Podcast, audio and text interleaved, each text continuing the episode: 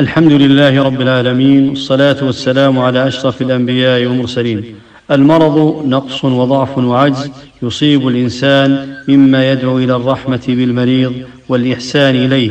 ولذلك اعتنت الشريعة بالمريض عناية خاصة. فمن وجوه ذلك ما شرع له من أوجه التيسير في الصلاة. فإذا كان المسلم مريضا فيصلي على حسب استطاعته. اولا الأصل وجوب القيام في الصلاة على المريض ولو منحنيا حتى وإن كان قيامه بالاستناد إلى جدار أو عصا يعتمد عليه. ثانيا ومن قدر على القيام وعجز عن الركوع أو السجود لم يسقط عنه القيام. بل يصلي قائما فيؤمي بالركوع ثم يجلس ويؤمي بالسجود. ثالثا من لا يستطيع القيام صلى جالسا والأفضل أن يكون متربعا حال القيام.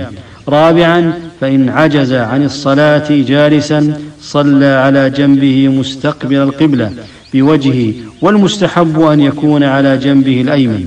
خامسا فإن عجز عن الصلاة على جنبه صلى مستلقيا ورجلاه إلى القبلة والأفضل أن يرفع رأسه قليلا يتجه إلى القبلة فإن لم يستطع أن تكون رجلاه إلى القبلة صلى حيث كانت سادسا فإن كان لا يستطيع الإيماء برأسه في الركوع والسجود أشار في السجود بعينه فيغمض قليلا للركوع ويغمض تغميضا للسجود وأما الإشارة بالأصبع فليس له أصل من الكتاب والسنة ولا من أقوال أهل العلم.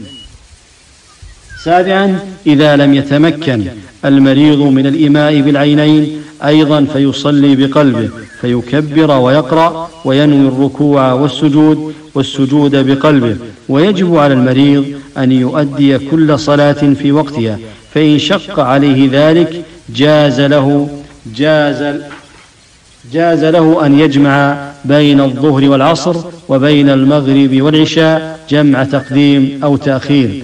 ولا يجوز جمع صلاة الفجر بغيرها من الصلوات ولا يجوز له تأخير الصلاة عن وقتها. هذا والله أعلم وصلى الله وسلم على أشرف الأنبياء والمرسلين.